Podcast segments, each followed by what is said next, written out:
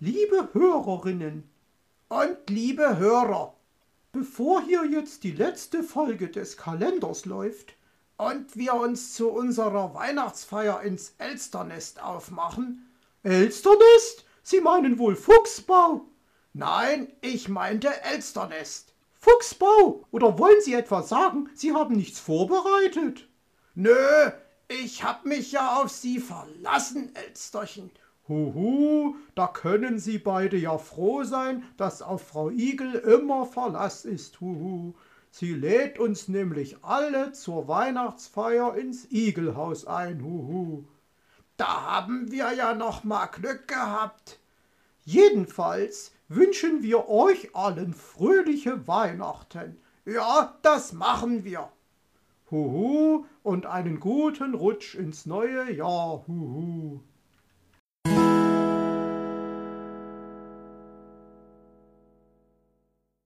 Ganz schön erfolgreich, meine Skischule. Sogar Sie haben den Übungshügel mit Bravour gemeistert. Ich spüre den Geist von Weihnachten in dieser Aussage. Denn nur der Tatsache, dass wir heute Heiligabend haben, verdanke ich, dass Sie nicht Idiotenhügel gesagt haben.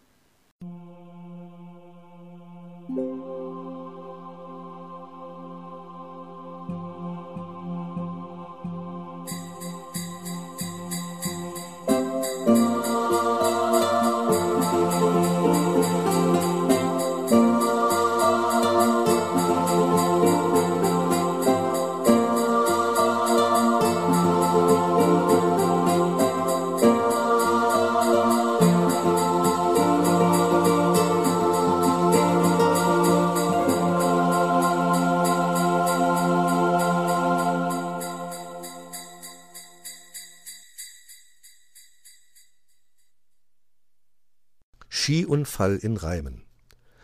Ich kann es nicht fassen, staunte Puh, der aus dem Fenster geschaut hatte. Im Zauberwald hatte es in dem Moment, da Herr Fuchs und Meister Schwarzrock das Bett geschüttelt hatten, leicht zu schneien begonnen. Und als dann die Goldmarie die Sache in die Hand genommen hatte, waren die Flocken nur so vom Himmel gefallen und hatten fröhliche Tänze in der kühlen Winterluft aufgeführt. Sag bloß, du hast die Geschichte von Frau Holle für ein Märchen gehalten, lachte Luzi. Sag bloß, du hast sie geglaubt war er überrascht, und sie nickte heftig. Willi, Paul, rief Wuschel, es schneit. Die beiden Käuze rührten keinen Flügel. Sie waren die gesamte Nacht wach geblieben, nur um keine Minute von der Nacht im Spukschloss des Märchenlandes zu versäumen, und schliefen nun so fest, als hätten auch sie sich an der Spindel von Dornröschen gepiekt. Ich glaube, wir müssen die beiden wach küssen, lachte Luzi, sonst verpassen sie noch die erste Unterrichtsstunde in der Skischule. Mir fällt da etwas anderes ein. Wartet mal, sagte Kitty grinsend und verließ für ein paar Augenblicke das Haus. Als sie wieder hereinkam, hatte sie zwei Schneebälle in der Hand, und die warf sie nach den beiden Schlafmützen. Hu! erschrak Willi und sah sich verwundert um. Was ist denn das da? Na, rate mal, forderte ihn Puh auf. Ich bin zu müde zum Raten, gähnte Willi. Dann entscheide. Antwort A Vanilleeis oder Antwort B Schnee, gab ihm Wuschel zwei Möglichkeiten vor. Dann würde ich sagen Vanilleschnee, sagte Willi und begleitete es von einem erneuten Gähner. Huh, habe ich gerade Schnee gesagt? Paule, alte Feder, werd wach, es schneit. Ich bin doch schon wach, erwiderte dieser, und jetzt, wo deine Sinne auch langsam in den ersten Gang geschaltet haben, schlage ich vor, wir machen uns schleunigst auf den Weg in den Märchenwald zu unserer ersten Skistunde. Wir fliegen in den Märchenwald und stehen dort auf Skiern bald, jubilierte Willi in einem Reim. Oh je, dein sechster Sinn, der Unsinn, hat aber schnell von null auf hundert beschleunigt, stöhnte Paul und folgte seinem kauzten Freund in den winterlichen Märchenwald. Onkel Uhu, es schneit große Flocken, rief Mauz. Herr Fuchs hat es geschafft. Ja, Mauz, du hast recht. Nach dem Unterricht gehen wir auf die Märchenwaldwiese, dort können wir ihn und die anderen bestimmt empfangen. Och, dann hat er es ja ganz ohne meine Hilfe geschafft, schien der kleine Borstel ein wenig enttäuscht zu sein. Es sieht ganz so aus, bestätigte Hoppe. Hauptsache, es ist geschafft, meinte Putzi, und wir können endlich Ski fahren. Und das konnten sie auch. Herr Fuchs hielt seine ersten Skistunden, deren Inhalt vor allem aus Gleichgewichtsübungen mit und ohne Ski bestand. Nach zwei Tagen gingen sie dann alle gemeinsam mit ihren Skiern zum Übungshügel. Herr Fuchs stellte sich auf die Bretter und fuhr ins Tal. Unten schwang er gekonnt nach links ab und kam zum Stehen. Jetzt du, Borstelchen, forderte er den Igel auf. Sie hatten schon im vorigen Jahr ein wenig geübt, und Borstel ging tief in die Hocke, um möglichst schnell ins Tal zu sausen. Wunderbar, huhu, lobte ihn Onkel Uhu. Deine Startnummer ist an der Reihe, Hoppelchen, forderte Mauz den Hasen auf. Hoppel fuhr aufrecht, die Pfoten weit auseinander, so dass er fast doppelt so lange wie Borstel brauchte. Erleichtert kam er unten zum Stehen. Ich habe die drei gezogen, erklärte Weißohr, setzte seinen knallgrünen Helm auf und fuhr immer wieder nach links und rechts schwenkend ins Tal. Ein wahrer Slalomkünstler, Ihr Neffe, war Frau Elster begeistert und applaudierte. Nun zeigen Sie mal, was Sie können, meinte Herr Fuchs. Frau Elster fuhr zögernd den Hügel hinab und nutzte die Stöcke immer wieder zum Einbremsen, aber sie kam sicher unten an.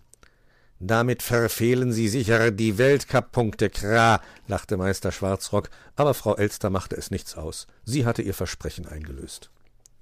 Nun wagte Paul die Abfahrt, die Stöcke verwegen unter die Flügel geklemmt, das Gesäß tief unten, die Schwanzfeder kess nach oben gestellt.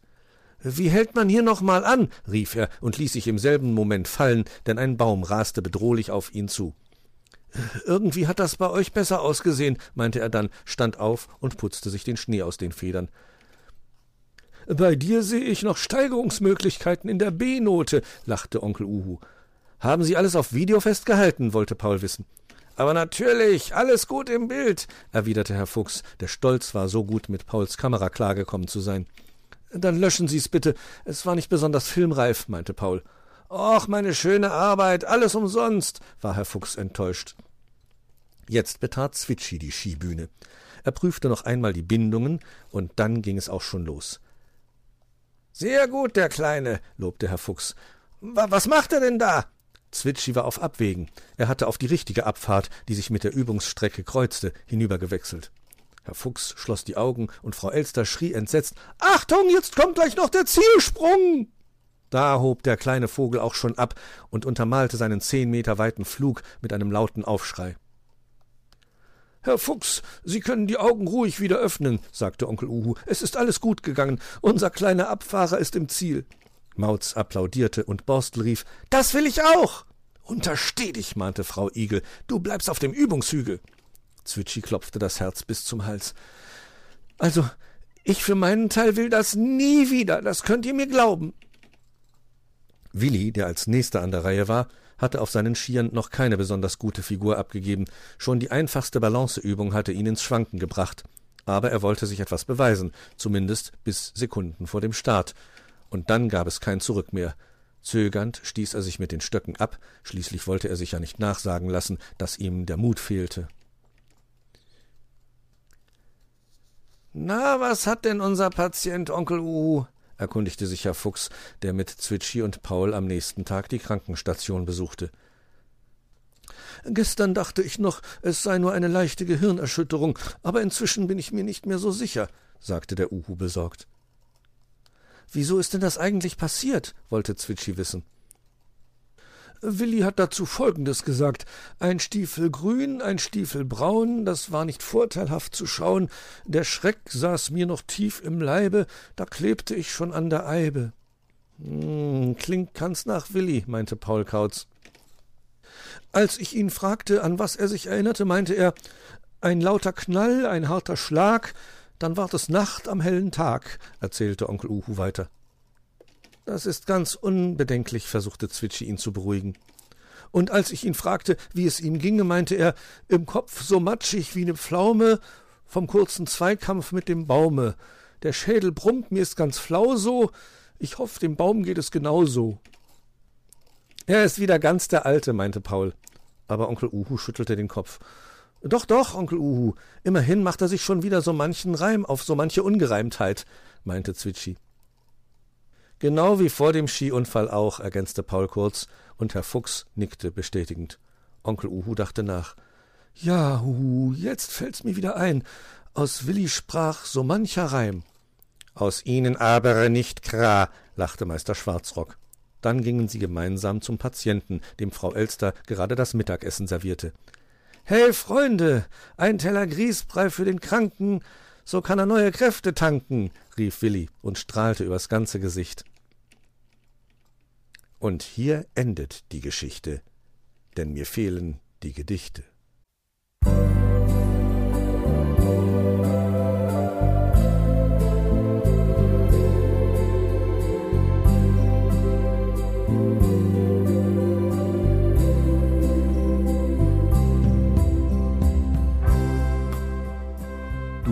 Hörtest eine Audioproduktion von Blinzeln Media, zu finden im Internet auf www.blindzellen.org. Blinzeln schreibt man in unserem Fall immer mit einem D in der Mitte.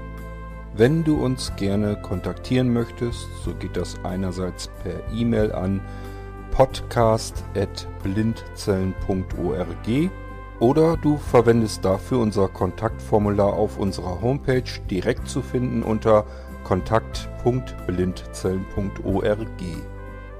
Wenn du uns einen Audiobeitrag für die Sendung zukommen lassen möchtest, dann benutze doch hierfür am einfachsten unseren Podcast Anrufbeantworter. Den erreichst du im deutschen Festnetz unter der Telefonnummer 05165 439 461. Und wenn du aus dem Ausland anrufst, dann ersetze einfach die vorangegangene 0 gegen die Ländervorwahl für Deutschland. Das ist die 0049. Wir freuen uns über Lob, Kritik, eine Rezension oder Bewertung unserer Audioproduktion dort, wo du sie gehört hast. Konnten wir dich hiermit gut unterhalten und informieren? Du findest bei Blinzeln zahlreiche weitere Audioproduktionen aus allen Bereichen und zu allen Themen. Entweder bei uns auf der Homepage www.blinzeln.org oder dort, wo es Podcasts gibt.